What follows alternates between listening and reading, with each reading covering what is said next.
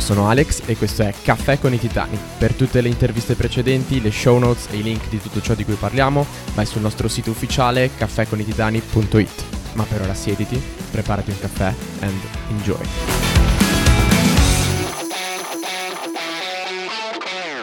Ciao, ti do il benvenuto ad un'altra puntata di Caffè con i Titani. Qui è sempre il tuo host preferito Alex che parla e oggi ti voglio presentare una puntata davvero speciale spettacolare. L'ospite di oggi è un collega podcaster, ma è molto molto di più e sto parlando di Davide Cervellin. Davide ha lavorato come manager in diverse big corporate come PayPal e Booking tra le altre, ma ha sviluppato un senso di come si fa a fare carriera in un mondo corporate e ha raccolto tutto nel suo libro Office of Cards, da cui poi è nato un podcast in cui intervista altre persone come lui, manager, per capire come hanno fatto ad arrivare, diciamo, al successo.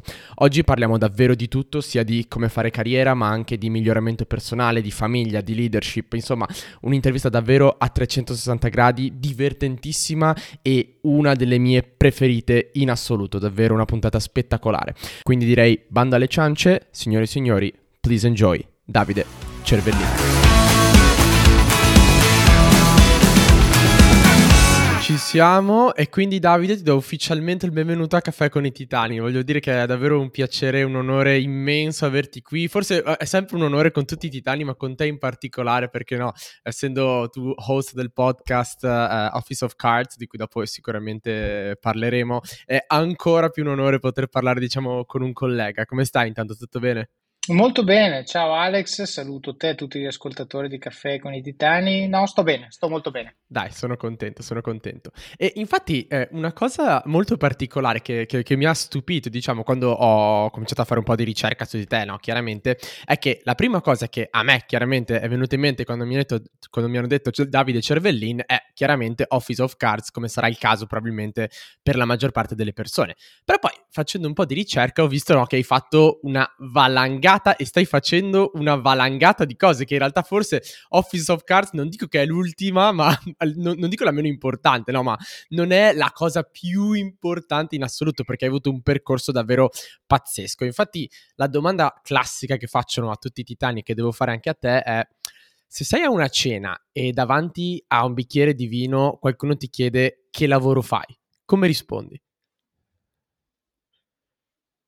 Ma allora dipende da che numero di bicchieri di vino stiamo parlando. No? Se siamo il primo, forse do la risposta ancora giusta, poi se siamo al quinto, magari svario un pochino. Allora, che lavoro faccio? Io eh, dico sempre questo: no? io ho un po' due vite, una che va dalle 9 alle 18 più o meno, poi ne ho un'altra che va dalle 6 della mattina alle 7 e mezza, dalle 8 di sera alle 9. Diciamo che io faccio tre cose. No? La prima è più importante, che sono marito e papà.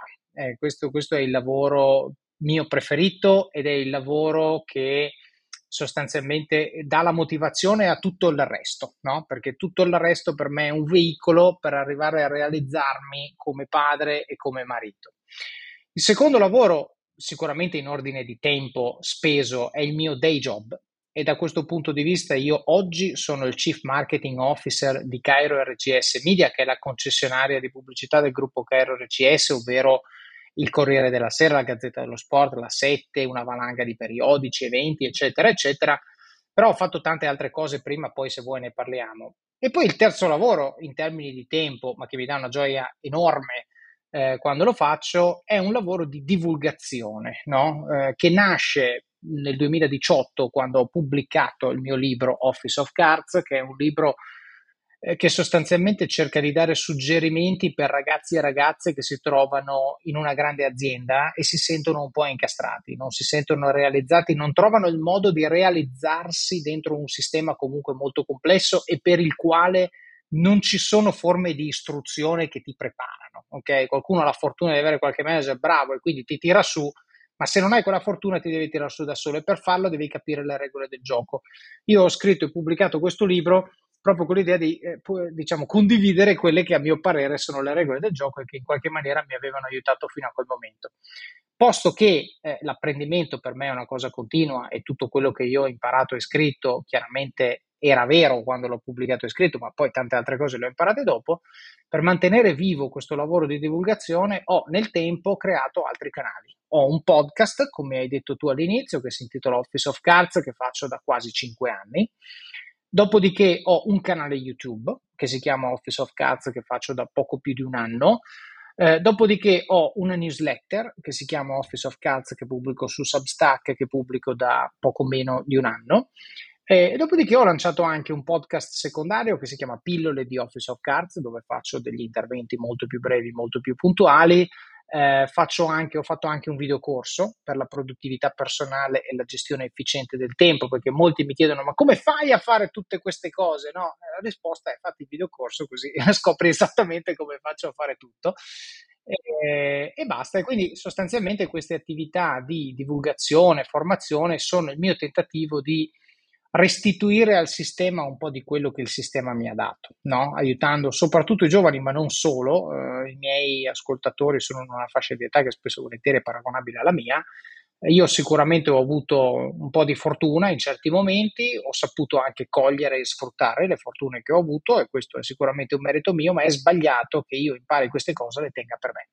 E quindi ho deciso di raccontarle e condividerle con uno spirito inizialmente sempre legato al punto uno, cioè lo faccio per le mie bambine, lo faccio perché voglio che tutto quello che io sto imparando sia fruibile per sempre da parte loro e quindi quando io creo un contenuto penso sempre a loro.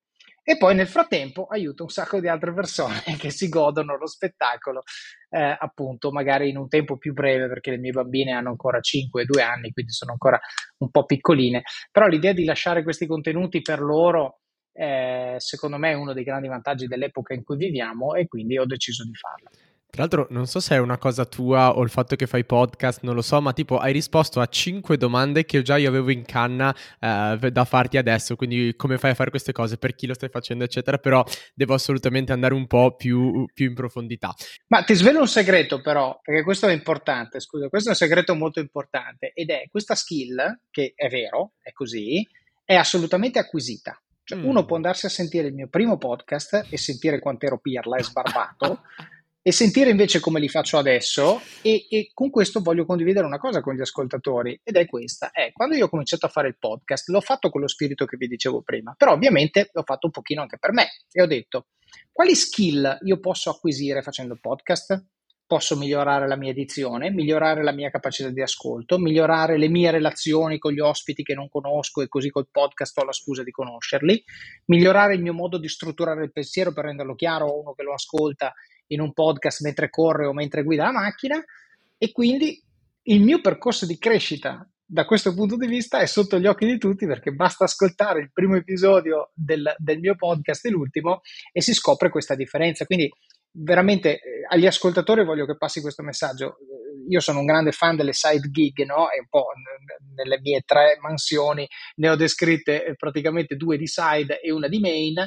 E la side gig è tanto più utile alle nostre vite quanto più ci insegna qualcosa di trasferibile, cioè non che finisce lì, ma che puoi applicare ad altri ambiti e conseguentemente io credo di essere un manager più efficace anche per effetto delle skill che ho acquisito tramite il podcast. Questo è verissimo e soprattutto è una cosa che amo quando le persone lo dicono e quando soprattutto c'è la prova poi no, eh, su, su, Spotify in questo caso, che le persone hanno paura che la prima versione del qualsiasi cosa stiano creando, il primo post su LinkedIn, il primo podcast, il primo video YouTube, faccia schifo. E la news è che non è che devi aver paura che faccia schifo, farà schifo e basta, cioè non, non c'è ombra di dubbio su questo. E il fatto che, che, sia così per tutti è davvero bello poi vedere soprattutto no, eh, la, la, progressione. E voglio partire prima no, uh, proprio dalla motivazione, perché è vero che appunto tu fai, facevi già il CMO, avevi già fatto di tutto nella tua carriera e creare contenuti è un lavoro veramente ingrato perché si spende una valanga di tempo incredibile, incredibile. Per cui no, la, la, motivazione, cosa ti è saltato in testa, diciamo? Quando è che hai avuto l'illuminazione del ok, devo fare il libro, devo fare il podcast e perché proprio questo argomento e non magari altri come potrebbero essere il miglioramento personale, la produttività o chissà che cos'altro?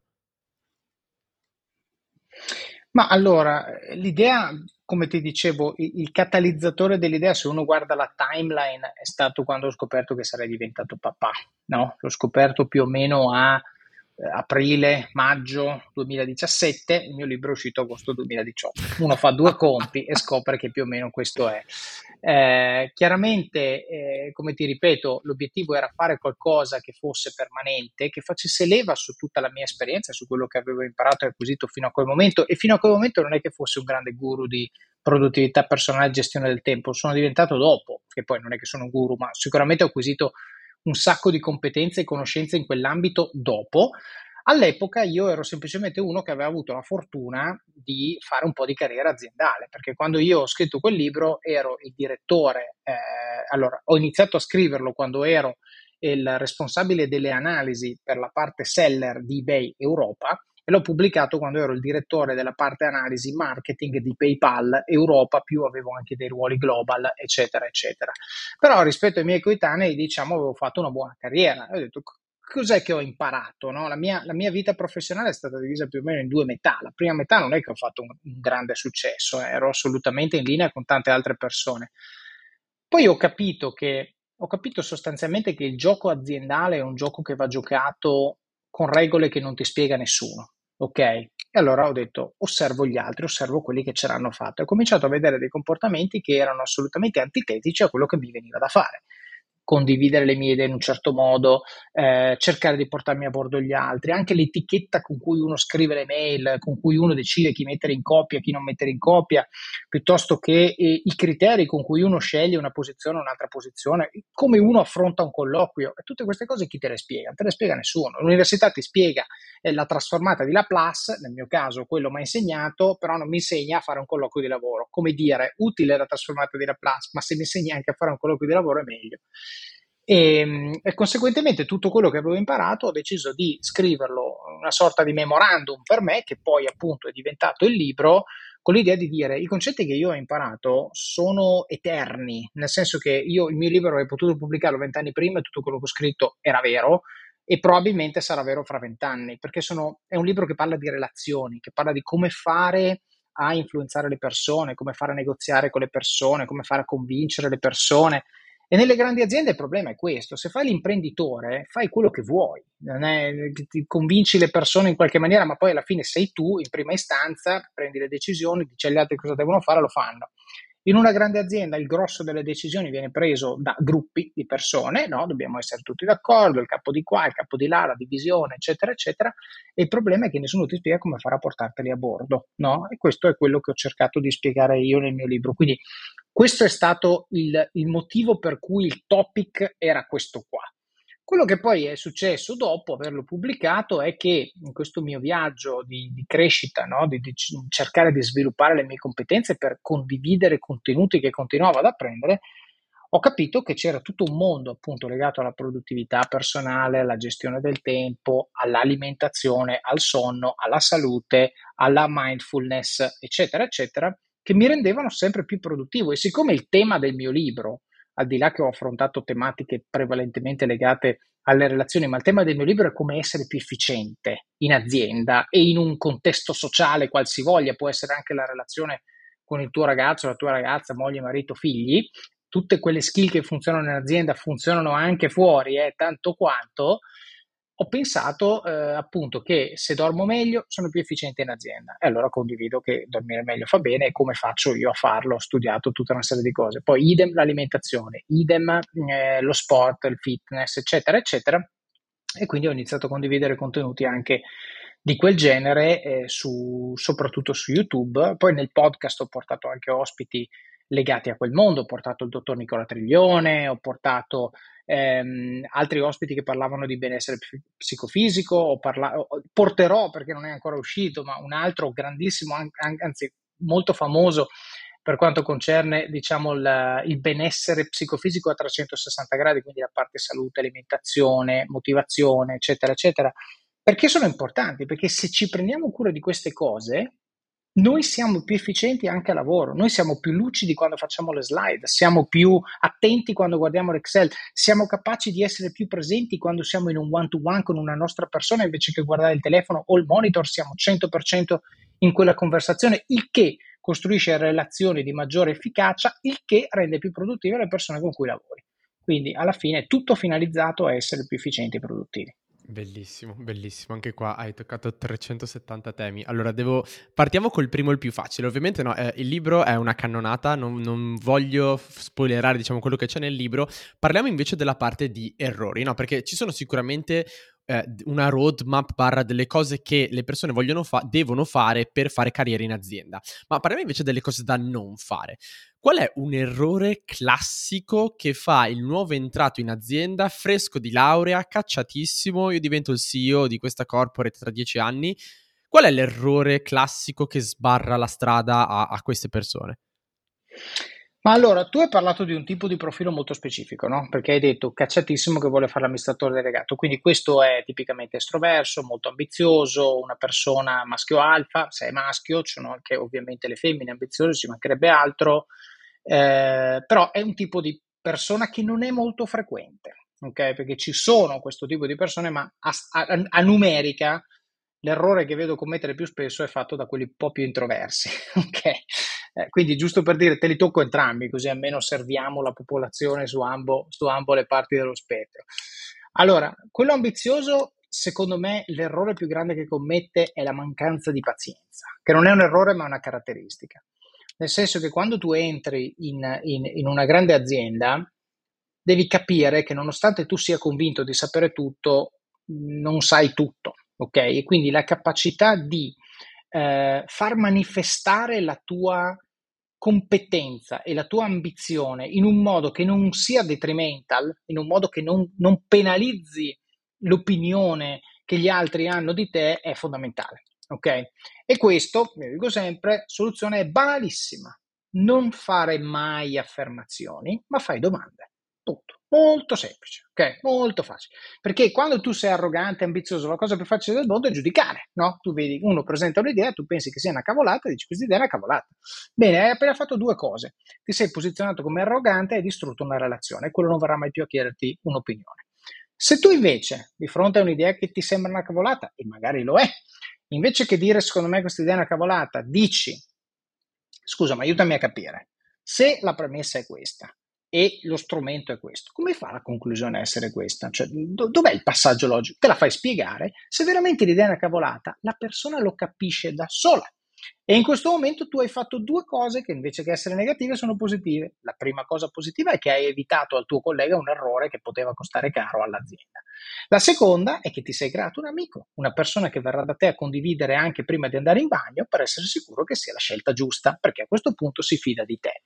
Quindi io all'arrogante e ambizioso nel quale mi identifico quando parlavo anche della prima parte della mia carriera non particolarmente impattante, non particolarmente di successo, quello era l'errore che facevo io, quindi so benissimo di che cosa sto parlando, no? Tutti idioti, io furbo, no?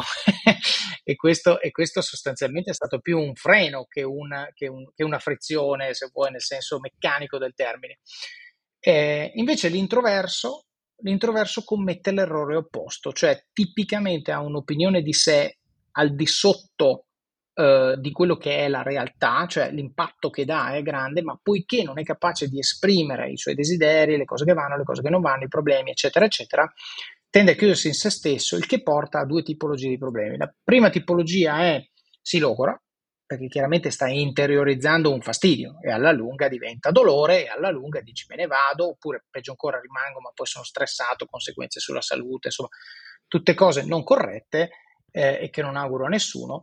Il secondo tipo di problema è che comunque la qualità del lavoro di uno che non è contento di quello che fa tende a non essere ottimale. No? Eh, e quindi ovviamente managerialmente io ho bisogno di essere sicuro che le persone che sono nel mio, nel mio team vogliano essere nel mio team. Quando si svegliano la mattina dicono che bello, che fortunato che sono. Ora capita 100% dei giorni? No, però il mio lavoro come manager è quello di dire se capita l'80% dei giorni sono bravo, no? E quindi poi alla fine nel, nella grande economia delle cose eh, il tutto sta in piedi. E, e, quando dico il tutto intendo una cosa prevalentemente, la relazione, perché quella di lavoro alla fine è una relazione, una relazione professionale. Io ti do uno stipendio in cambio del tuo impegno, il cambio dei risultati che tu porti.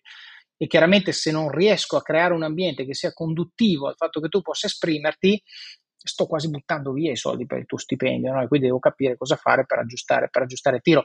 Però il problema dell'introverso è che non te lo dice, ok? E quindi devi essere tu bravo a capirlo, devi essere tu bravo a creare un ecosistema eh, diciamo di, ti, di sonde, no? la domanda la mattina, come stai? Mm, come sta andando questo progetto? Mm, ma cosa intendi dire che non sta andando bene come dovrebbe? Mm, ma come lo confronti rispetto a un progetto che invece è andato bene? Mm, ma qual è la differenza tra quello che stai facendo e quello che vorresti fare? Tutte queste domande soprattutto non tanto la risposta a questa domanda, ma la risposta alla domanda che fai dopo, perché quando uno ti dà la risposta a questa domanda ti, ti lancia un amo e tu sull'introverso soprattutto devi essere bravo a fare il doppio clic, il triplo clic per arrivare in fondo e dire ok, c'è un problema, adesso che ho capito qual è il problema, il mio lavoro manageriale è quello di risolverlo. Quindi, tra l'altro, anche lato manager è molto importante capire la persona che è davanti, no? Questo è, è, verissimo. Infatti, qua dopo voglio entrare anche nel lato, diciamo, del management, perché comunque, diciamo, una cosa che eh, a me interessa è anche il lato manageriale, perché poi è vero che noi vogliamo spingere in su, ma poi ci troviamo su magari e, e, e dobbiamo anche capire come gestire magari le due o tre risorse, le prime risorse. Ma prima, secondo me, hai toccato una cosa importante che è eh, la timeline di carriera. No? Tu, tu, hai detto che la prima metà della tua carriera è stata, tra virgolette, non degna di nota, no? Per cui volevo capire... Eh, quanto è durata questa fase, giusto per tranquillizzare le persone che ci seguono, che magari anche loro stanno avendo questa fase di stallo, se vogliamo così, e cosa hai fatto? C'è stato un momento in cui hai capito, ok, effettivamente ho fatto lo switch e eh, qual è stato questo momento? Allora, sei anni è la risposta alla domanda, sei anni di una carriera abbastanza media. Lo switch è stato quando, grazie al mio network e solo grazie a quello, mi è stato offerto una posizione manageriale che all'epoca era in gruppo immobiliare.it dove dovevo creare un team, cioè ho, pre- ho, preso un piccolo team di due persone ma tutto il resto poi andava creato pur non avendo esperienza manageriale pregressa. Perché una delle grandi cose che la gente mi chiede quando faccio coaching è ma io ho applicato per una posizione di manager ma mi dicono che se non ho esperienza manageriale non mi danno il ruolo di manager. Dice ma come faccio? Perché se ragionano tutti così come ne esco no? E, e, conseguentemente io ho avuto la capacità, cioè uno dei modi di, di, uscire da questo impasse è appunto quando uno ti conosce e dice ok, tu oggi non fai il manager, però effettivamente hai tutte le carte in regola per farlo, la chance te la do io. E questo è stato lo switch, grazie al mio network di un ex collega eBay che mi ha introdotto, che sapeva che gruppo immobiliare stava cercando, mi ha introdotto all'amministratore delegato, allora amministratore delegato immobiliare.it il quale ha deciso di scommettere su di me, mi ha detto c'è un piccolo gruppo di due ragazzi, nuove costruzioni, si occupano di appunto questo sito dedicato ai costruttori per la vendita di immobili in costruzione e o nuovi e, e, ci serve una persona che gestisce questo gruppo, un piccolo gruppo di due persone, sono arrivato, il business stava andando particolarmente bene, da due siamo passati a sei in poco meno di tre mesi e poi in due anni sono arrivato ad avere 25 persone a riporto perché nel frattempo abbiamo lanciato altre cose eh, e appunto vedevano che lavoravo bene, le persone erano contente di lavorare con me, quindi effettivamente lì la stoffa probabilmente c'era, ma eh, non, non mi era stata data la chance, o meglio, non ero riuscito io a ritagliarmi lo spazio giusto per trovare quella chance dentro l'azienda dalla quale venivo, che era eBay, e nello specifico ero in Svizzera, perché all'epoca ero in Svizzera e il ruolo in immobiliare mi ha riportato in Italia.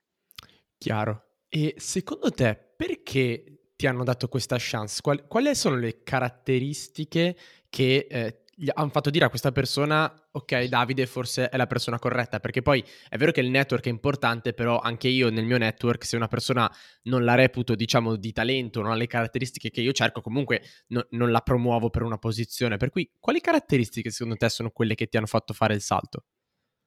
Certo, ma bisognerebbe chiederlo a Carlo, ovviamente, perché è lui che mi ha dato questa chance.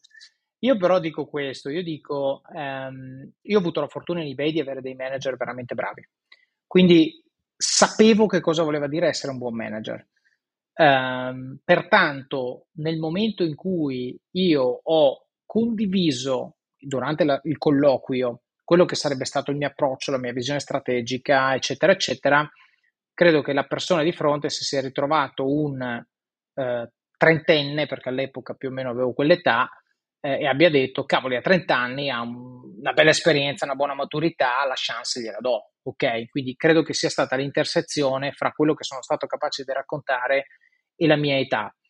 Ma, ripeto, io devo dirlo, il punto difficile non è stato giocarmela al colloquio, è stato arrivarci al colloquio. Quella è la parte difficile.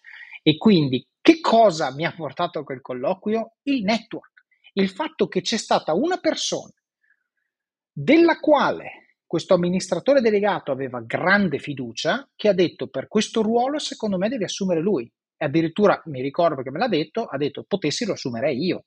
Quindi quando tu hai un endorsement così, hai due vantaggi. Il primo è che il colloquio non te lo negherà quasi mai nessuno quando hai questo tipo di push. Il secondo è che quello che questa persona sta facendo usando questo, questo, queste parole per spingere la tua candidatura è quello che nel gergo si chiama anchoring bias. Sta convincendo l'altro che tu sei buono ancora prima che tu ti presenti. E a questo punto tu, se sei uno in gamba e competente, quando arrivi lì scatta l'altro bias, il confirmation bias, perché a questo punto che cosa vuole fare l'amministratore delegato? Che non vuole perdere la sua vita a fare colloqui, ok? Vuole risolvere il suo problema, trovare uno decente che gli risolve il problema. Se tu arrivi lì e sostanzialmente confermi le cose buone che di te hanno detto persone di cui lui si fida e che ti hanno portato a quel colloquio, hai già due piedi e mezzo dentro, chiaro, dentro la porta, devi veramente fare male lì per, per rovinare l'opportunità. E quindi io ti dico sinceramente, da quel momento, insomma, più o meno da quegli anni, io non ho mai più mandato un curriculum. Tutti i lavori che ho, trovati, li ho, ho trovato, li ho trovati per network. E quando uno mi presenta, io metto particolare enfasi a questa persona che mi presenta nel far presente cosa deve dire. Perché dico, io alla fine so cosa cerco e non è che, cioè, posso offrire tante cose, però quando cerco un'opportunità lavorativa dico, secondo me queste sono le mie skill che a quell'azienda fanno comodo, metti enfasi su quelle, così poi quando vado al colloquio, il colloquio lo facciamo su quelle, io so che su quelle sono forte e alla fine troviamo questo anchoring e confirmation che ci porta sostanzialmente al successo, che nel caso specifico significa l'offerta di lavoro, poi uno decide o meno se accettarla, però l'obiettivo è quello lì. Chiarissimo. E adesso ti faccio una domanda un po' più difficile, forse, no? Eh, probabilmente adesso nella tua posizione capiterà cioè, anche questa non era facilissima. Eh? allora, beh, questa, la prossima allora sarà un problema.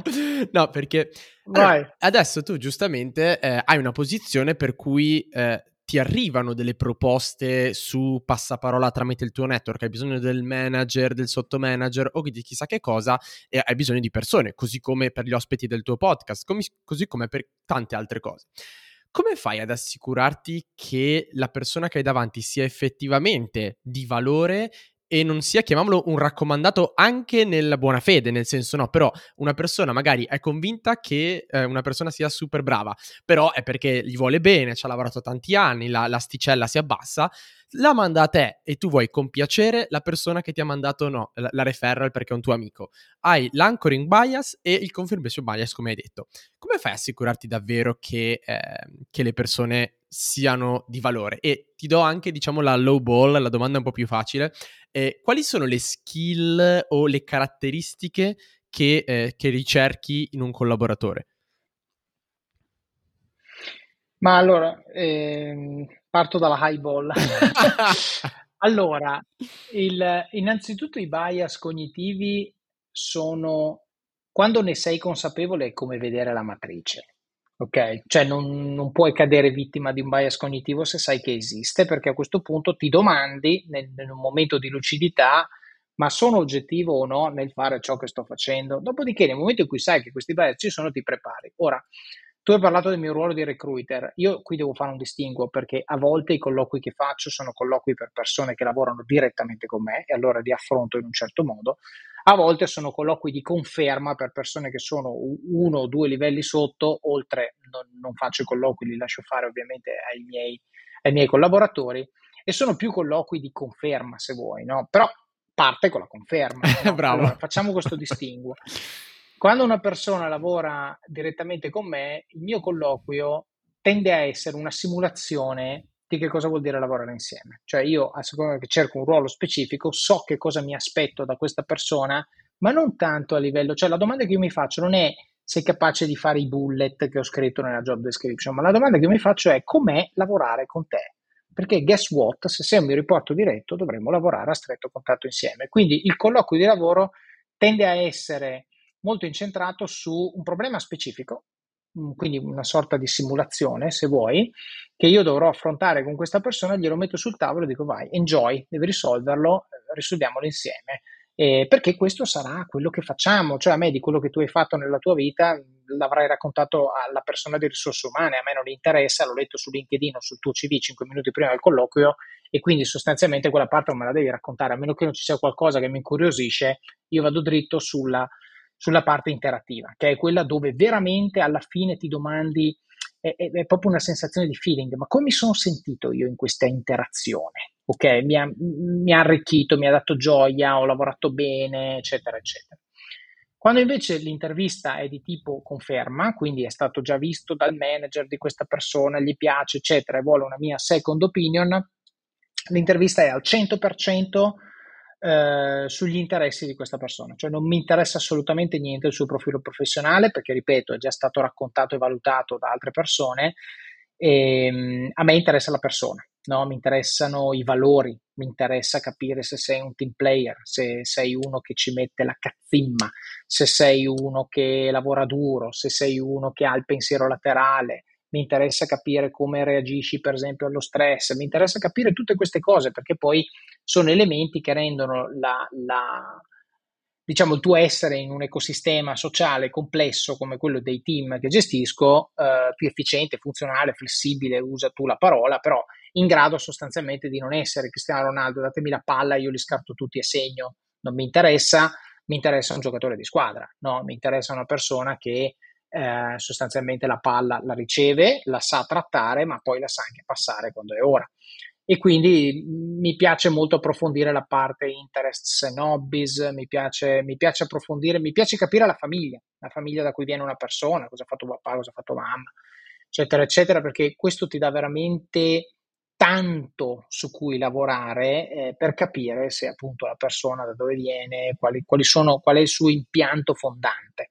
Ecco, quindi e con questo rispondo anche alla tua low ball, no? Io cerco queste cose, cerco persone con cui sia piacevole lavorare, eh, persone che hanno voglia di lavorare sodo. Io lavoro tanto, lavoro duro, ma lavoro smart e mi aspetto che anche le altre persone siano così. Dopodiché preferisco persone che hanno interessi extra professionali. Se uno viene a dirmi che il suo difetto è essere perfezionista, per me è fuori dalla porta eh, se uno invece mi dice io nel tempo libero ho una onlus dove do una mano ai disabili che giocano a pallacanestro, cito un esempio di una candidata che ha cominciato ieri in azienda, dico bravissima, parla, parlami di questo, fammi capire questo perché lo fai, cosa ti dà, come ritagli il tempo per, eccetera, eccetera, perché quelle lì sono le persone che veramente danno l'anima. In quello che fanno e nel caso specifico è una cosa assolutamente nobile ed encomiabile eh, mentre nell'ambito lavorativo chiaramente anche loro, come me con Office of Cards, dicono il lavoro è il veicolo che mi permette anche di fare quelle cose là, quindi devo farlo bene per poter crescere lì e poter avere più impatto di là.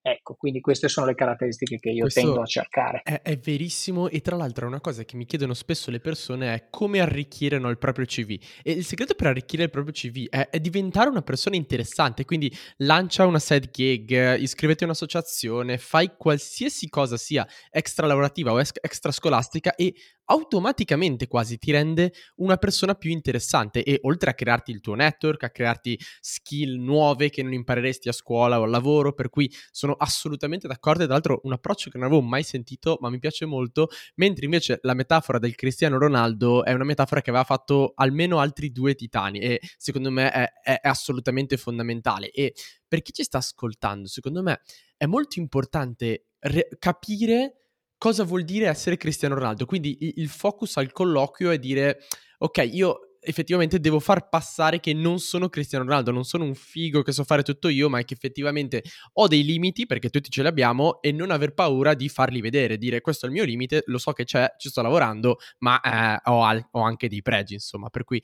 sono, sono, assolutamente d'accordo. E adesso dobbiamo toccare no, il tema. Ma guarda, volendo Vai. citare scusa, cito uno sportivo meno noto in Europa, ma che a mio parere è, molto migliore di Cristiano Ronaldo, che è LeBron James. Eh, LeBron James, che ha raggiunto il record di punti all time nell'NBA, dice che il record di cui lui è più orgoglioso è quello sui passaggi.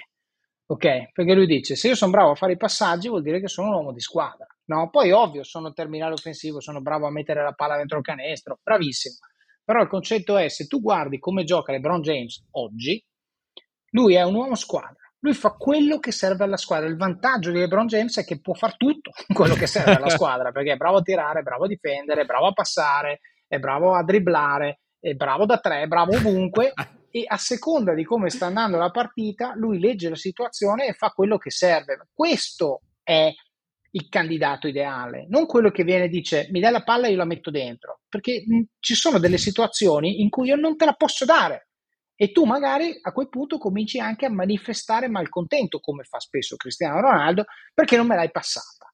No? E dico non va bene perché così facendo rovini la relazione col team ok? E alla lunga questo porta le performance a, eh, diciamo, scendere. È chiarissimo, chiarissimo, anzi ottima metafora, mi, mi segnerò giù anche quella, anche quella, di LeBron James. Adesso eh, voglio entrare nel tema che a me sta personalmente più a cuore, diciamo, di questa intervista, ma che so che anche a tantissimi interessa, che è la parte del networking, perché io devo, penso la maggior parte del mio, tra virgolette, successo che ho, che ho, adesso al mio network che ho costruito all'università e durante questi anni, per fortuna, per, uh, con un approccio decisamente non strutturato, ma perché eh, sono una persona estroversa, per cui conosco un sacco di gente, ma effettivamente il network è fondamentale, your network is your net worth, come si dice, no? E, e, tante persone, però, soprattutto che lavorano nel mondo corporate, fanno fatica a crearsi questo network, che poi che cosa vuol dire, no? Quindi ti chiedo, cosa vuol dire per te network e come ci si fa a crearselo da zero, da sbarbatelli appena usciti dall'università? Ma allora, il network, la definizione di network è la somma delle persone che conosci, no? combinato disposto di tutte le persone di cui in qualche maniera hai un contatto, no? telefonico, email, quello che vuoi, social media. E, ehm, come si fa da sbarbatello universitario a coltivare il network? Secondo me l'errore che vedo commettere più spesso è che tanta gente si preoccupa, anzi ce ne sono due di errori. Allora, il primo è eh, l'errore di presentarsi a una persona senior no? eh, con domande, cioè mi serve che tu faccia qualcosa per me. Uno senior a poco tempo tipicamente ti dice no, thank you, cioè, non ce la faccio. No, ecco, qui ci puoi mettere dentro tutto, il, eh, uno che ti dice posso farti un'intervista per il giornalino della scuola, posso, puoi farmi da mentor, poi mi, spieghi, mi rispondi a questa domanda sui dati, cosa ne pensi, eccetera. Eh, eh, sì, vorrei dire di sì a tutti, lo facessi, non farei più il mio lavoro e quindi abbiamo un problema, no? L'altro, l'altro, tipo di problema sono invece, questo è l'estroverso. L'introverso ha il problema opposto, che non chiede niente, che si domanda e dice ma io cosa vado a chiedere a quello là, che è così inarrivabile, che chissà mai, eccetera, eccetera. Ecco, allora io il consiglio che do a entrambi è quello di non concentrarti su quello che hai da chiedere, ma su quello che hai da dare. Ok? Nel senso che se tu prendi per esempio eh, me, non che io sia uno, nel senso, iper arrivato, ci mancherebbe, ho avuto la mia dose di fortuna, ho fatto la mia carriera, benissimo. Allora, io ho mh, probabilmente un mese di contenuti eh, pubblici su quello che penso, quello in cui credo, quello che mi piace, quello che non mi piace, tra, ripeto, podcast, YouTube, libro, eccetera, eccetera. Se uno veramente dice mette il cronometro, probabilmente passa un mese prima che ha finito di consultare tutto quello che io ho detto e scritto. Bene, allora se mi contatti su LinkedIn e mi chiedi articolo per il giornale della scuola, la probabilità che ti dica è molto bassa. Se però mi dici che hai visto la mia intervista sul caffè dei titani, hai sentito che ho parlato di questo tema, che by the way è il tema di cui la tua scuola in questo momento sta parlando perché vuole fare orientamento ai giovani sul tema carriera, lavoro, eccetera, eccetera. Mi piacerebbe poterti citare, posso, probabilmente io non dirò solo sì, ma dirò se vuoi, magari se la tua scuola non è a 300 km da dove sono io, vengo anche a farti un piccolo speech. Capisci la differenza? Perché tu mi stai dando l'opzione di non fare niente. Mi stai dicendo che il lavoro lo fai tutto tu, ma mi stai facendo capire la cosa veramente importante che è che hai studiato. Cioè che non è che hai googolato, io sono il primo nome che è comparso su LinkedIn e hai deciso di scrivermi, ma ti sei letto le mie interviste, ti sei letto i miei articoli, ti sei qua, ti sei là, ti sei tu, ti sei giù e a questo punto mi dico, guarda, io vorrei citarti perché mi fa gioco. E io dico, guarda, ti posso dare una mano ulteriore, te la do, se posso, no? E questo secondo me è molto importante perché eh, ripeto, mi stai dando una way out, zero pressione per quanto mi riguarda e stai lasciando la scelta di quanto aiuto darti, quanto tempo dedicarti a me. Oppure l'altra cosa è appunto il dare, quindi ehm, vuoi darmi un paper che è scritto, che può essermi utile? Io lo guardo. Poi quando l'ho guardato, secondo te resisto alla tentazione di dirti cosa ne penso? Probabilmente no. Ok, magari non lo faccio domani, magari lo faccio fra un mese, però tipicamente lo faccio. Guarda, io ho visto queste interviste in cui parlavi di questo, questo, questo, sai, ci ho fatto un paper, se ti va di dargli un'occhiata, eccolo qua, fine. Figurati, non mi hai chiesto niente. Figurati. hai affermato, hai affermato che se mi va di dargli un'occhiata, ti fa piacere. Benissimo. Ok, quindi la scelta è mia, no? E allora, in questo caso qua, secondo me, riesci maggiormente a costruire una relazione, anche fosse solo di penna. E poi l'altro modo è quello che stai facendo tu, quello che faccio io, quindi dire creo un prodotto, no? uh, un podcast in questo caso, che mi dà modo, mi dà scusa per prendere un personaggio e dirgli vuoi farti intervistare? E a questo punto ho creato una relazione perché ci siamo parlati per un'oretta, due ore, quelle che sono. Adesso tu sai cosa penso, io so che tu sei un ragazzo intelligente perché fai domande intelligenti, quindi magari un domani qualcuno mi dice conosci qualcuno che, ah sì Alex, mi è venuto in mente, sai, ha fatto un'intervista, è bravo, eccetera, eccetera, eccetera. E eh, devo dire, la nostra, cioè questa chiacchierata nasce dal network, nasce dal fatto che io sono andato a pranzo con una persona che è stata tua ospite e ha detto, secondo me tu lì ci staresti da Dio. Benissimo, quindi è, queste sono le tecniche, gli approcci, ma quello che vedo invece sempre succedere è o nel caso dell'introverso il senso di inadeguatezza, no? Cioè io non, non, sono degno di parlare con questa persona, non mi ascolterà mai, non mi risponderà mai, quindi non provo, errore. Oppure il senso di dire, siccome a me serve questo, chiamo lui e gli chiedo se me lo dà. E, e, entrambi non funzionano, ci vuole la via di mezzo, che è quella che ho indicato prima. No, guarda, questa, questa, risposta è stata geniale davvero, non so come facciamo a dare fuori gratis questa roba. E eh, hai ragionissima tra l'altro, cioè questo podcast funziona da Dio per il networking. E ci tengo però a fare un, uh, un, un appunto diciamo che accomuna sia questo podcast che il tuo, che quando si inizia qualcosa, che vale anche per il business tra l'altro, solo a fini di uh, guadagnarci qualcosa, generalmente non funziona. Nel senso che se tu fai un business e la prima idea che hai è eh, voglio fare soldi anziché voglio aiutare le persone, oppure tu apri un podcast e dici voglio fare network, voglio conoscere la gente, anziché voglio imparare qualcosa dagli ospiti, generalmente l'entusiasmo che ci metti, lo sforzo che ci metti, il lavorare un attimo di più che ci metti poi si vede che c'è qualcosa sotto, si vede che prenderai sempre la scelta del monetizzare a breve termine anziché il beneficio del cliente a lungo termine, il voglio conoscere il titano, chiedo immediatamente, eh, ma conosci un altro titano che mi serve, eccetera, eccetera. Per cui, secondo me, il consiglio che mi sento di dare io, che non sono assolutamente un titano, è di fare sempre le cose massimizzando quello che vuoi imparare, la tua passione, quello che vuoi fare e non il voglio fare il network. Poi Prendi, facciamo cose che ti consentono poi di fare network, quindi mettersi nel piano di poterlo fare, però non deve essere secondo me l'obiettivo principale, che poi penso sia stato il caso anche del, del, tuo, del tuo podcast, insomma. Comunque. Sì, è stato il caso anche del mio podcast. Io faccio anche una puntualizzazione che quando uno comincia a fare una side gig come questa, la cosa che uno deve avere chiara non è cosa fare, perché quello evolve man mano che fai una cosa, vedi se funziona, vedi se non funziona e aggiusti il tiro. La domanda che uno si deve fare è perché? Perché lo fai? Ok? Perché quando tu dici se uno inizia con l'idea di far soldi, secondo me non li fa, secondo me sbagli, no? Te lo dico proprio fuori dai denti, perché se uno inizia con l'idea di far soldi e dice adesso io faccio, mi creo un profilo su YouTube che si chiama Crazy Manager e dico sono il chief bla bla bla super figo e faccio vedere un video che prendo una tastiera, la spacco contro il monitor in un impeto di ira, io faccio un milione di visualizzazioni, secco. Ok, probabilmente finisco anche sul Corriere della Sera. Manager pazzo, spacca tutto, sclera completamente, eccetera, eccetera. E i soldi li faccio, eh. I soldi li faccio. Però attenzione, è quello che voglio fare? Mi rappresenta? Qual è la variabile su cui sto risolvendo? Il click, la view? Oppure sto risolvendo sull'aggiungere qualcosa alla vita delle persone una alla volta? E non mi interessa che crescano una al giorno perché non lo faccio per i soldi. Ok, una delle cose che mi ha stupito tantissimo di uno degli youtuber col più grande numero di subscriber al mondo, che si chiama MKBHD, che è un, uno che fa le review di strumenti tecnologici, lui ha detto, e cito, io rifiuto il 99% delle richieste di branded content e dice non sto esagerando sul numero perché mi chiedono di dire qualcosa di specifico sul loro prodotto.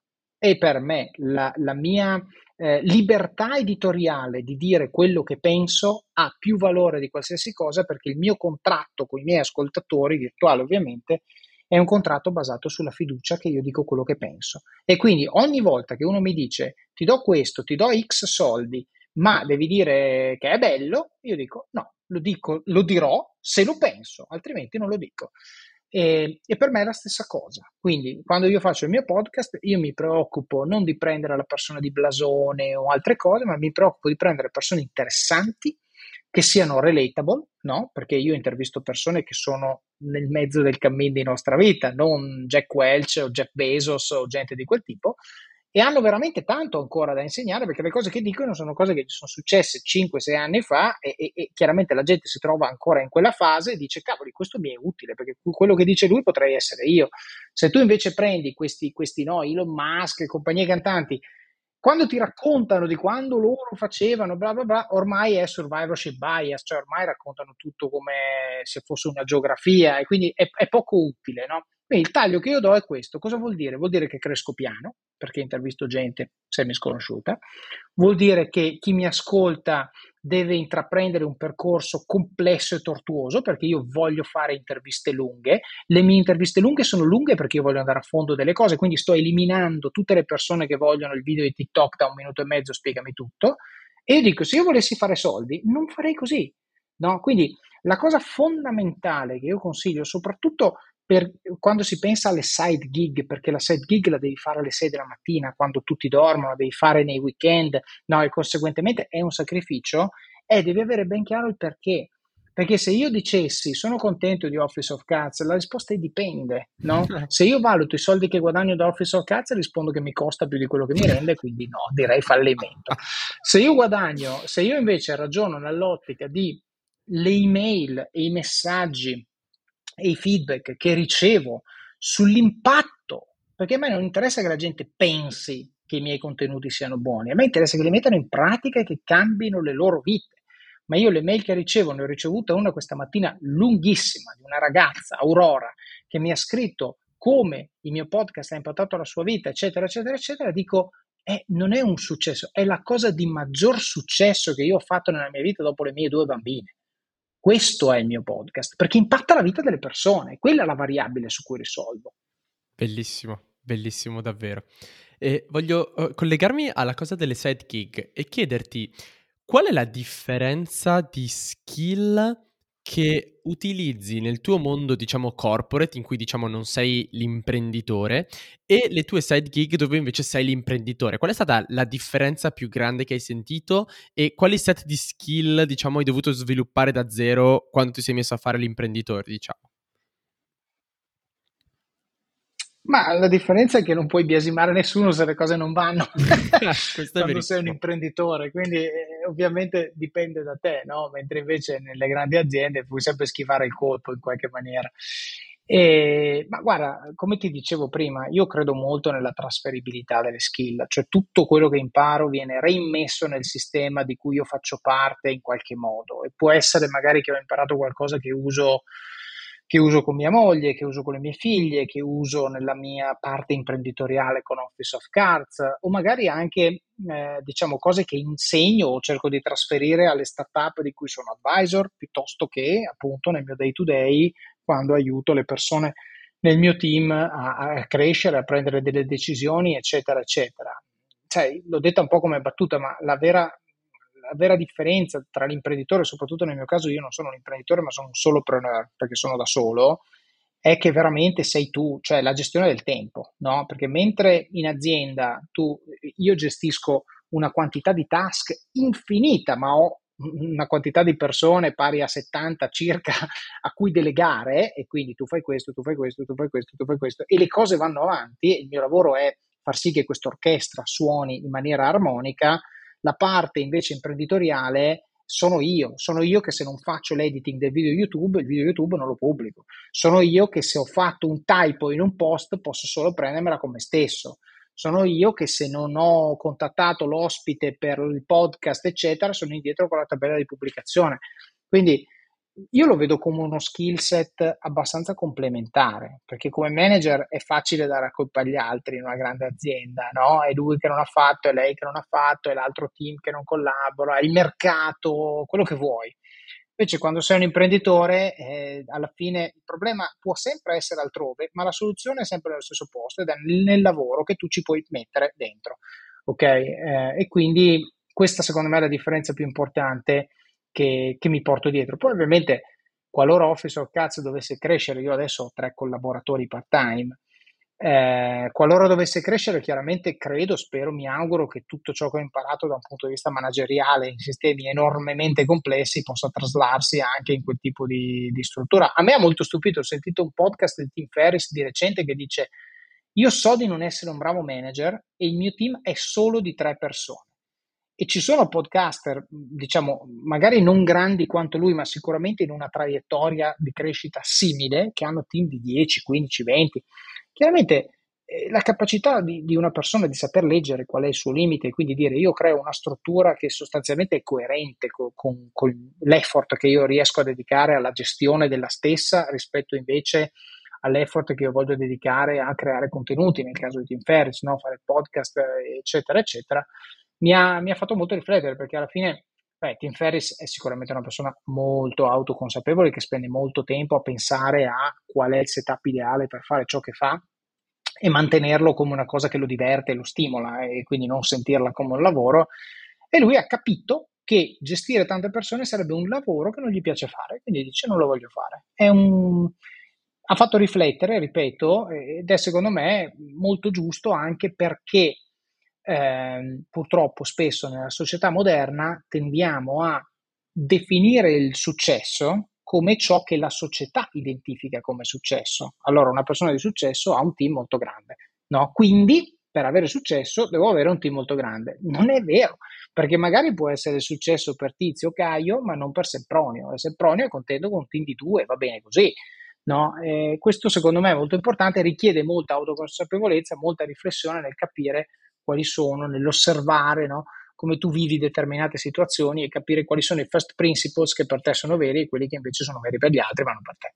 È verissimo, tra l'altro ti con Tim Ferris tocchi un tasto particolarmente a me caro perché io ho iniziato il mondo del self-help quando avevo boh, 17 anni proprio con Tim Ferris, col suo libro 4 Hour Work Week, uno dei il suo primo libro, per cui è, è, un grande, il suo podcast tra l'altro è stata l'ispirazione al mio podcast, per cui no, eh, sfondi una porta aperta e non si può parlare di Tim Ferris senza parlare no, di produttività e self-help.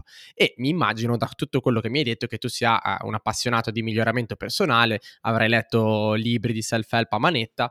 E eh, anch'io ero un grandissimo, sono ancora un grandissimo appassionato ma sto cominciando un po' a vedere, diciamo, i lati non negativi del self-help, no, però un po' eh, forse tossici, che uno tra tutti è proprio quello del quanti libri hai letto quest'anno. Non conta assolutamente niente quanti libri hai letto quest'anno, ma conta quante cose hai assorbito e quante riesci a mettere in pratica. Per cui, come approcci tu il miglioramento personale? E c'è qualcosa che facevi magari all'inizio, quando eri più giovane, quando ti approcciavi a questo mondo, che adesso hai detto no, ok, questo è un errore, eh, non è miglioramento personale? Ma eh, allora il più grande cambiamento è sicuramente quello che riguarda tutta la parte di health, no? Perché io fino a 5-6 anni fa ero, mangiavo quello che mi andava di mangiare, bevevo quello che mi andava di bere, dormivo relativamente poco e non facevo alcun tipo di attività fisica ok? E invece oggi sono l'antitesi di quello che ho appena detto. Dormo 8 ore al giorno in un letto a temperatura controllata per garantire il fatto che io abbia una quantità di sonno REM e di sonno profondo alta e quindi aumentare la capacità di recupero e la ROI delle ore spese a letto, no? quello che conta. Eh, mi alimento in maniera estremamente deliberata guardando i macronutrienti, prendo degli integratori per eh, supportare la parte di micronutrienti, eh, ho fatto per un bel po' di tempo, adesso molto meno perché vedo, ne vedo i benefici e non devo continuare a farlo per mantenerli, un po' di meditazione.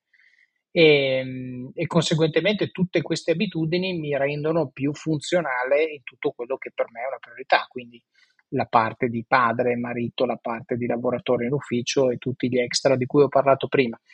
E questo è, è by far il cambiamento più grande che io ho fatto negli ultimi anni ed è il frutto di studi, non è che mi sono inventato niente, ho cominciato a documentarmi, ho letto no, recentemente Outlive, ascolto Andrew Huberman, seguo Atlenix su YouTube, eccetera, eccetera. Sono tutte sorgenti da cui trago ispirazione per, diciamo, coltivare eh, l'oggetto che contiene il mio cervello. Io do valore, do molto valore al mio cervello, però c'è, c'è un oggetto di circa 78 kg che lo porta in giro eh, e, e, bisogna prendersene cura perché il nostro corpo è, un, è una macchina dove tutto è collegato tu, no, il problema che hai tipicamente è localizzato, ma le manifestazioni sono molto delocalizzate, no? quindi eh, è fondamentale cercare di avere un approccio olistico e dire se io oggi faccio gambe, no? sto comunque aiutando il mio cervello perché i mitocondri delle gambe sono i muscoli più grossi, quindi aiutano il metabolismo, quindi non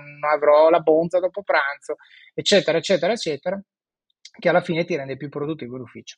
No, uno non ci pensa. Leg day collegato alla produttività dell'ufficio non è un tema di cui sento parlare spesso, però c'è assolutamente una correlazione, anzi una causalità estremamente, estremamente stretta, scientifica, studiata, eh, però chiaramente magari non divulgata tantissimo. Io cerco un po' di raccontare queste cose con chi mi ascolta, sempre ovviamente con lo spirito del lo faccio io, funziona così per me, provatelo anche voi, ma io non sono un medico, allora cerco anche di portare i medici di turno affinché possano corroborare o smentire quello che dico. Chiaro, quindi ragazzi non skippate leg day, mi raccomando, perché è molto molto molto importante.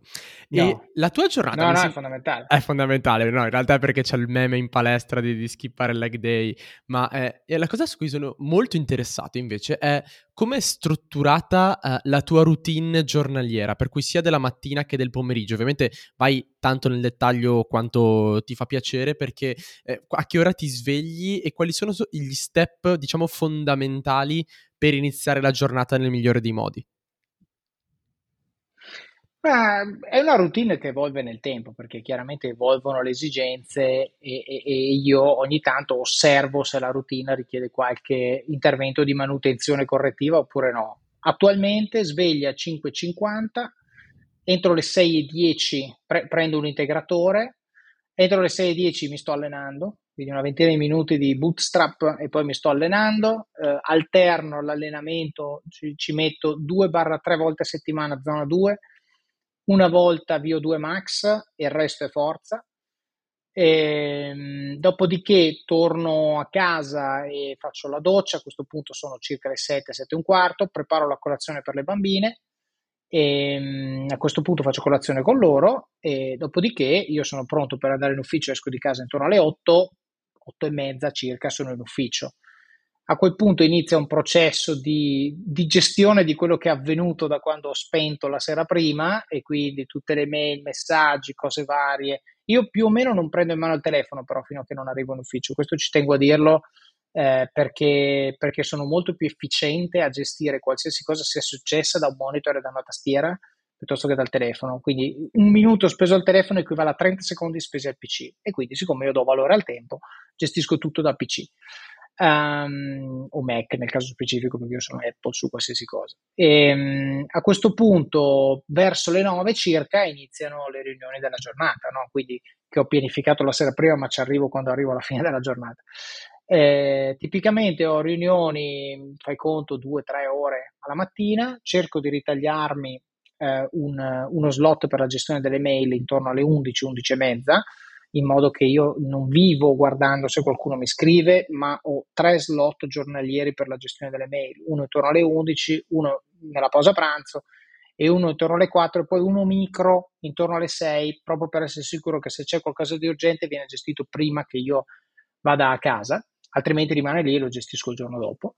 E dopodiché pomeriggio idem, riunione, ah pranzo, tipicamente pranzo lo faccio in ufficio, lo faccio liquido, eh, consumo Huel, eh, quindi 400 calorie, 20 grammi di proteine, e a questo punto eh, tipicamente durante la pausa pranzo o lavoro a delle slide, delle cose se, devo, se, se, sono indietro, oppure lo spendo per studiare qualcosa, quindi mi guardo qualche videocorso su Masterclass piuttosto che su Skillshare, imparo, imparo cose.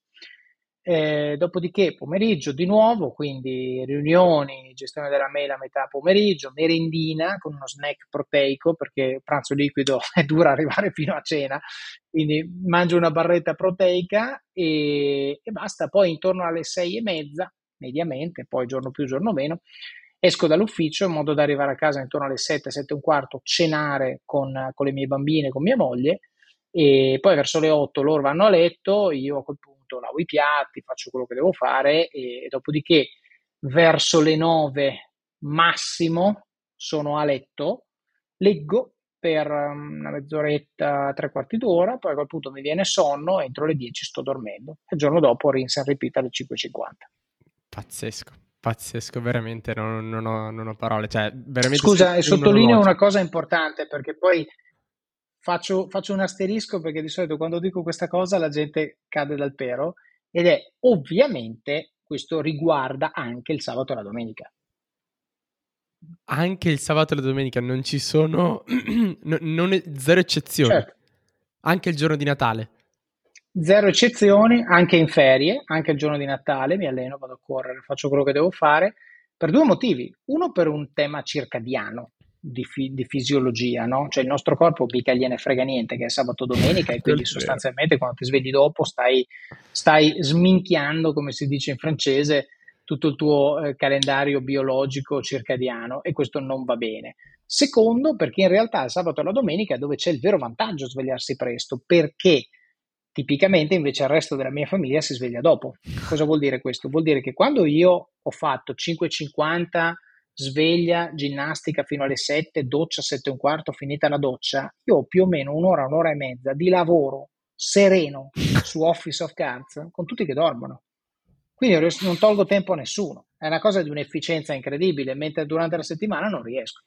Quindi è, è, uno slot per me molto prezioso, quello lì sabato e la domenica. Poi a me piace, piace, cuocere la carne, piace fare ricette complesse che richiedono un sacco di tempo. Spesso e volentieri mi sveglio presto anche per far partire barbecue, mettere sulle ribs, insomma, un po' di roba che, che, poi alla fine paga verso l'ora di pranzo e, e sono, sono i, miei, i, miei, piccoli divertimenti. Diciamo. Sto male.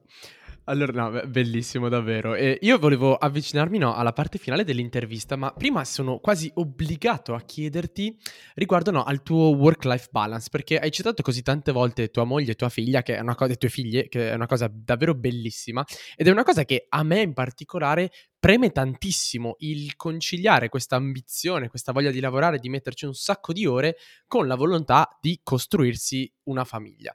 Per cui ti chiedo, Qual è secondo te, mhmm, non voglio dire il segreto perché sembra chissà che cosa, però il segreto per riuscire ad avere questo balance, questo avere una famiglia felice che ti aspetta a casa e eh, riuscire a dedicarci il, il, tempo corretto. Qua io non sono minimamente un esperto, per cui eh, approccia la domanda come, come meglio credi. Ma io ti dico, secondo, non dico il segreto, però è una cosa che la gente vedo tende a non fare e, e io invece faccio in maniera, in maniera quasi religiosa ed è io dal momento in cui arrivo a casa non prendo in mano il telefono. Punto. Molto semplice. Cioè essere presenti con le bambine, quindi quando sei lì, essere lì, no? Ascoltarle, guardarle negli occhi, giocare con loro, ti chiedono qualcosa, ci sei, non sei distratto, educarle che l'attenzione significa anche con il corpo, non è ti sto ascoltando, sì, ma intanto guardo Facebook, quella non è attenzione. No, per me è molto importante e devo dire adesso non è che me la meno o cosa, io riferisco semplicemente quello che succede. Quello che succede a me è che le mie due bambine, quando io torno a casa la sera, corrono letteralmente addosso a me, papà, papà, papà, e, che io appoggio il telefono lì sulla credenza in entrata e più o meno lo riprendo in mano quando loro sono andate a letto solo per vedere se è successo qualcosa. Cioè le mie bambine raramente mi vedono con il telefono in mano e questo per me è, è, è il segreto, no? Perché alla fine, secondo me, io non credo nel work-life balance, ma credo nel work-life integration, cioè comunque il tuo lavoro in qualche maniera, soprattutto al mio livello, te lo porti a casa, è inevitabile quello che conta è la percezione che gli altri hanno di come lo gestisci perché il fatto che tu ce l'abbia in testa quella riunione fastidiosa finché ascolti tua figlia, lei non lo sa se tu comunque sei presente lì, eccetera.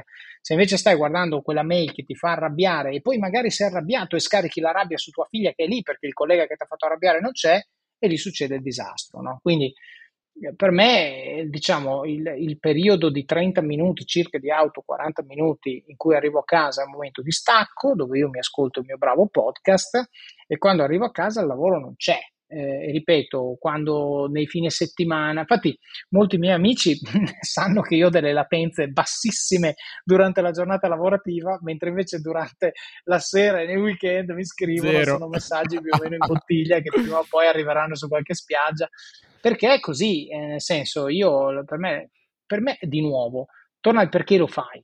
No? Cioè, qual è la variabile più importante su cui risolvi? Io risolvo sulla variabile del quality time with my family vorrei passarne di più anche in quantity, non posso perché evidentemente ho degli obblighi e degli impegni, allora faccio sì che la quantity, che è poca, che passo sia di quality più alta possibile.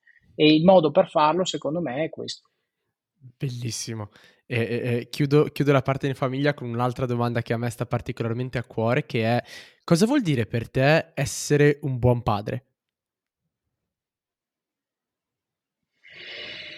Eh, no, questa, di quelle che mi hai fatto è probabilmente la domanda più difficile, eh, però mi ricollego a quello che ho appena detto, cioè alla fine un buon padre è, secondo me deve essere prima di tutto un esempio, non fai come dico ma non fare come faccio, ma è fai come faccio, punto, guardami e prendi spunto, no? Un altro, un'altra caratteristica deve essere quella di permettere ai tuoi figli di esprimersi per quello che a loro piace, senza cadere nel tranello eh, del a me piace questo, allora deve piacere anche a te, no? Evidentemente devi avere la capacità di permettere ai tuoi figli di esplorare variate, svariate cose, se ne trovano uno che gli piace che tu non capisci, devi sforzarti di capirla, perché sarà parte integrante del loro mondo e la tua capacità di capirla diventerà la base del vostro rapporto quando il bambino diventa sempre più grande. Quindi questa è un'altra cosa alla quale faccio grande attenzione.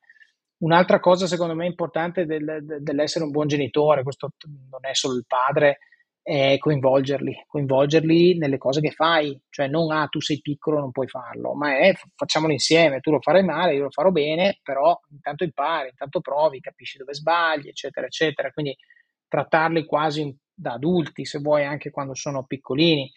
Eh, e poi l'ho detto prima, la capacità di ascolto, la capacità di essere presente, la capacità di veramente dare valore al tempo che passi con loro, secondo me è il dono più grande che gli puoi fare, anche perché leggevo, leggevo in, un, in, un, blog insomma, che mi piace leggere, molto, molto complesso, articolato, che si chiama Wait But Why, un post che si chiama The Tail End, che diceva una cosa clamorosa, diceva eh, entro i 18 anni tu avrai speso più dell'80% del tempo che spenderai di persona con i tuoi genitori.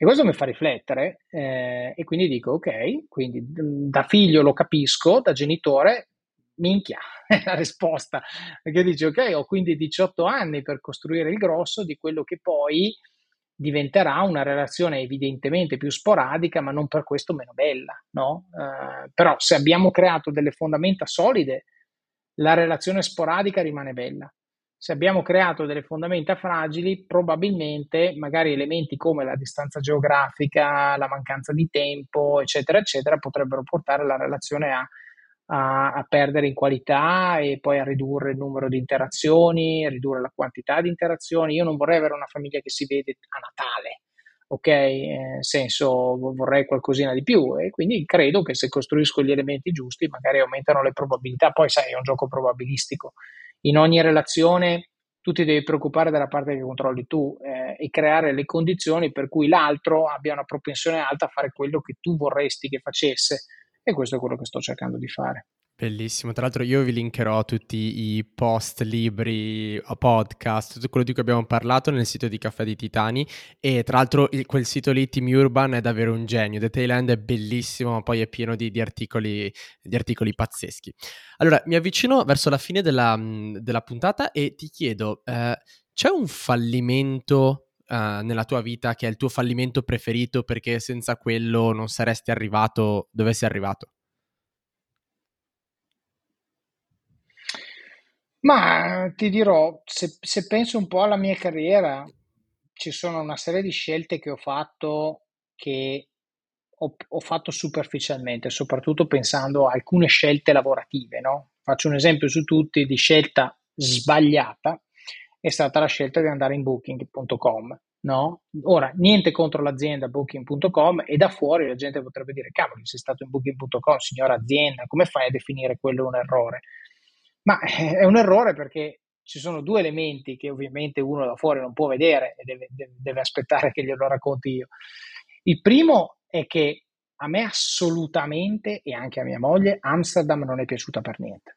Proprio non è una città nella quale saremmo stati bene e quindi Amsterdam è stata la città che dopo cinque anni di Londra ci ha fatto venire voglia di tornare in Italia. Fossimo stati a Londra probabilmente adesso saremmo ancora là, invece l'anno e mezzo, poco meno ad Amsterdam mi ha fatto veramente venire voglia di ritornare nel nostro paese.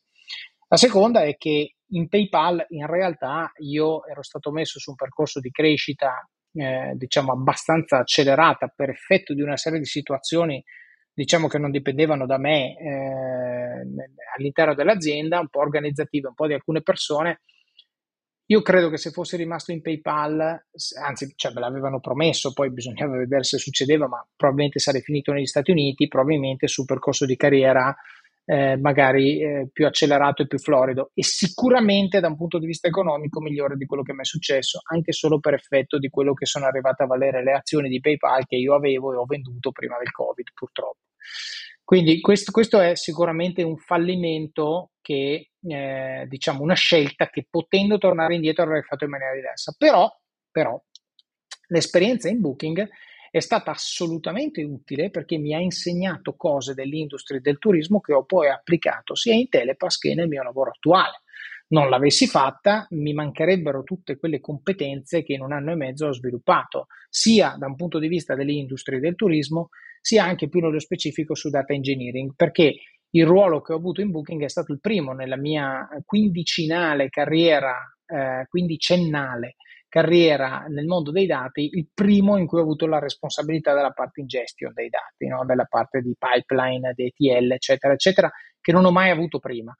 E, e, quindi non sarei mai stato pronto a fare il data officer, che è il lavoro che ho fatto dopo in Telepass, se non avessi visto quel pezzo in Booking. Quindi mi è servito per arrivare pronto alla chiamata successiva. Ecco, quindi con questo ho voluto spiegare perché lo ritengo un fallimento, nonostante oggettivamente non lo sia stato, ma eh, qual è stato il, beneficio che quel tipo di scelta mi ha permesso poi di poter cogliere da un punto di vista professionale e anche per tornare in Italia, perché a quel punto volevo tornare in Italia e mi servivano, mi servivano credenziali di quel tipo.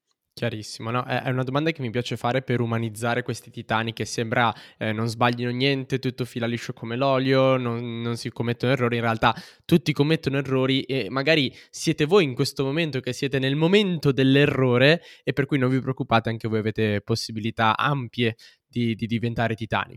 Se dovessi regalare un libro a tutte le persone che ci stanno ascoltando in questo momento, che libro regaleresti? Mm, nessuno, perché il libro secondo me è un regalo estremamente personale. Quindi non c'è un libro che regalerei a tutti, perché secondo me il libro, un po' l'hai detto tu prima, no? Tu hai detto non conta quello che leggi, conta quello che metti in pratica. E io quando regalo un libro cerco di far sì che il libro che ti sto per regalare sia un libro dove penso che poiché tu hai un problema la cui soluzione in qualche maniera nel libro ti sto aiutando a risolvere il problema, quindi a cambiare quel comportamento per eh, sostanzialmente migliorare la tua stazione, no? migliorare la tua condizione. Quindi non, non, consiglio a nessuno nessun libro in generale. Dopodiché nel mio blog officeofcards.com c'è un elenco di libri che a me hanno dato un impatto significativo. Il consiglio che do a tutti è quello di andarsi a guardare quella sezione, leggere un pochino perché l'ho trovato interessante e se quel perché risuona, a quel punto comprare il libro e leggerlo. Alternativamente, invece, il consiglio, ecco, questo sì, mi sento di darlo a tutti, è quello di abbonarsi a pagamento a short form, che è secondo me la migliore piattaforma di, per la lettura di riassunti di libri E lì veramente in poco tempo ci si può fare un'idea di, dell'impatto che un libro potrebbe avere su di noi. Allora io come lo uso? Lo uso perché in mezz'ora ho letto un libro, se quel libro mi piaceva particolarmente poi compro il libro e leggo il libro.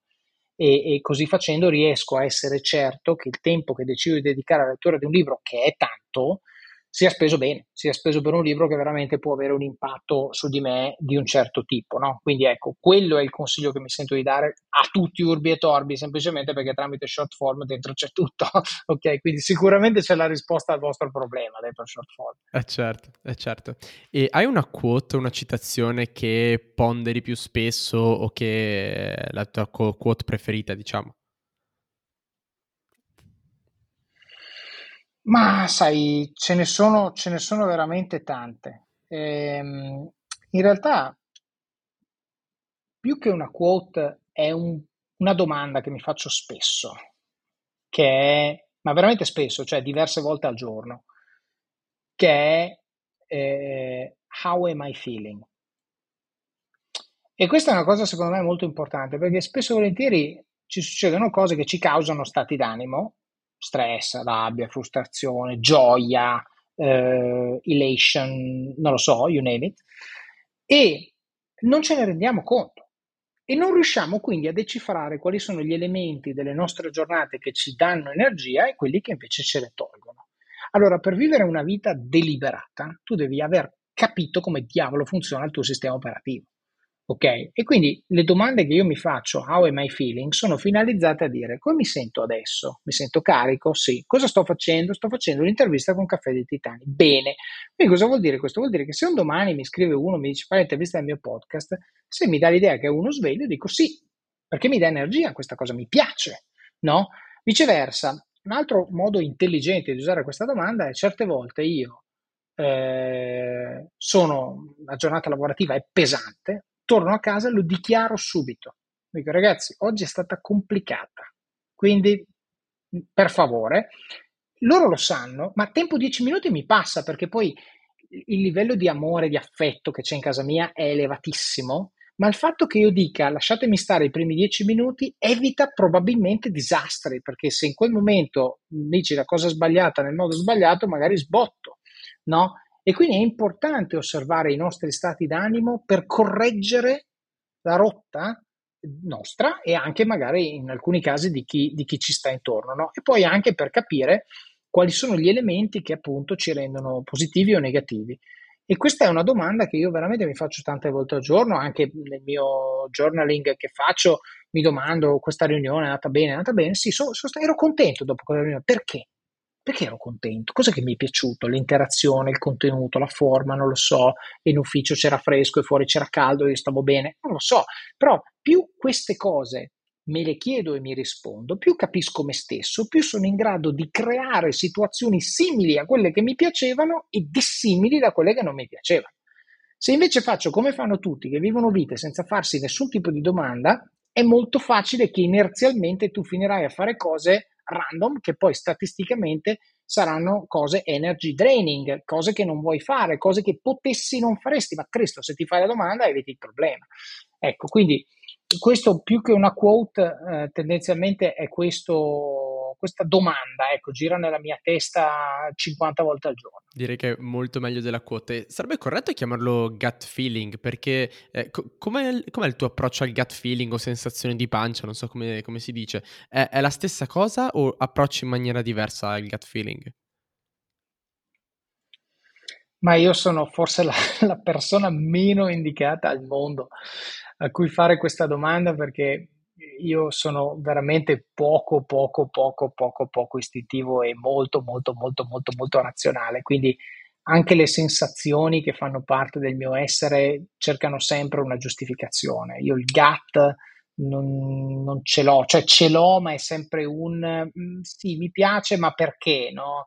Oppure, ah, questo è bello, ma perché? Mi chiedo sempre, ti faccio un esempio, io questa sera farò una cena, io ho un gruppo di amici con cui facciamo una cena al mese, un ristorante insomma di un certo tipo, con vini di un certo tipo, eccetera, eccetera, eccetera.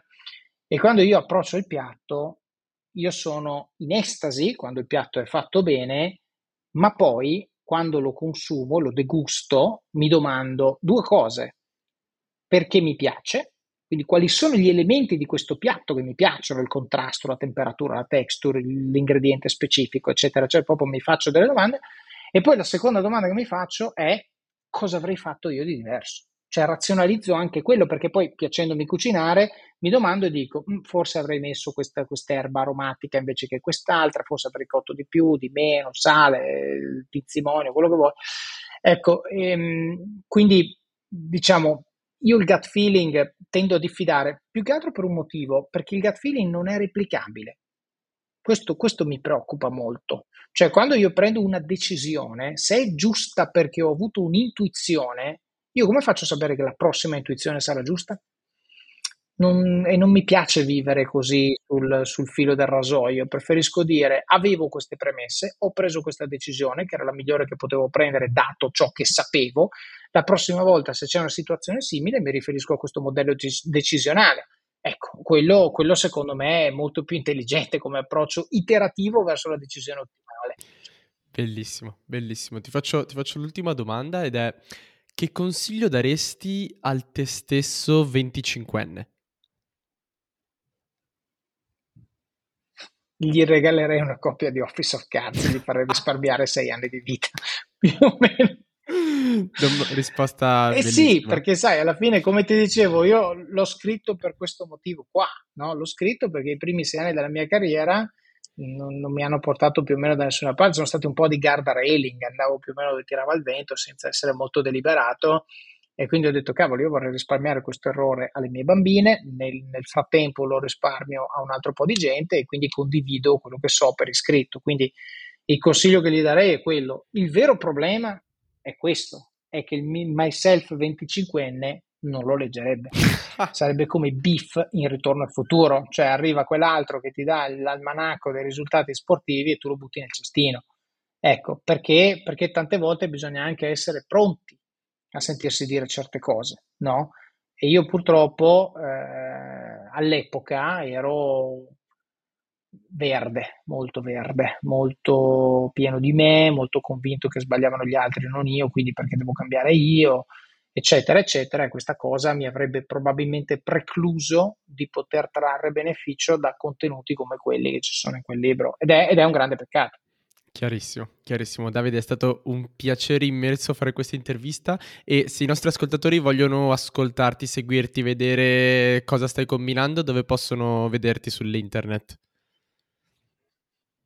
Beh, basta scrivere Office of Cats perché più o meno ovunque è quello, comunque eh, Facebook Office of Cats, Instagram Office of Cats, YouTube Office of Cats, Amazon per il libro Office of Cards, Spotify per il podcast Office of Cards è tutto Office of Cards. Quella è un po' la mia identità digitale di divulgatore. E chiaramente possono seguirmi su LinkedIn dove posto più o meno 4-5 contenuti a settimana, sempre stimoli, oppure anche eh, quando posto qualcosa, un contenuto nuovo, lo metto anche su LinkedIn nel caso qualcuno se lo fosse perso. Non ho citato la newsletter, anche quella sul Substack Office of Cards, più o meno una settimana, però quella è un po' più diciamo random come pubblicazione. Però ecco, questo è il mio modo di contenuti. Poi quello che chiedo a chi, a chi consuma i miei contenuti è, è, sempre una cosa sola ed è un feedback, no? Cioè datemi un feedback, vi piace, non vi piace, giusto, non è giusto. Poi in tutti questi contenuti vengono descritte le modalità in cui se qualcuno vuole può supportare eh, il mio lavoro di divulgazione, tutto quello che guadagno da Office of Cats non viene speso in ricche vacanze alle Maldive, ma va in un conto separato dal mio personale che spendo per pagare quello che serve per produrre tutta quella roba. E quindi il supporto è fondamentale perché con più supporto riesco a produrre di più in quantità e anche in qualità, però chiaramente c'è bisogno che io deleghi a qualcuno e, e di volontari ne ho già abbastanza. Adesso a questo punto diciamo la, la, il prossimo step sono supporti magari a pagamento anche per un po' di marketing, per aumentare il reach ed è lì che quei contributi vanno a finire.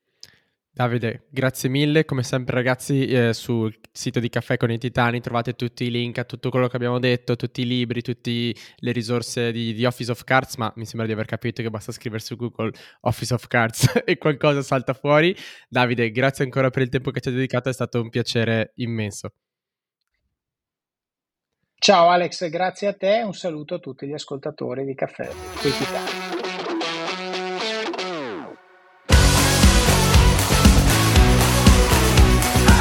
E anche per questa puntata è tutto, i link e le altre interviste le trovi sul sito caffèconititani.it. Noi ci becchiamo alla prossima e nel mentre stay Titanic.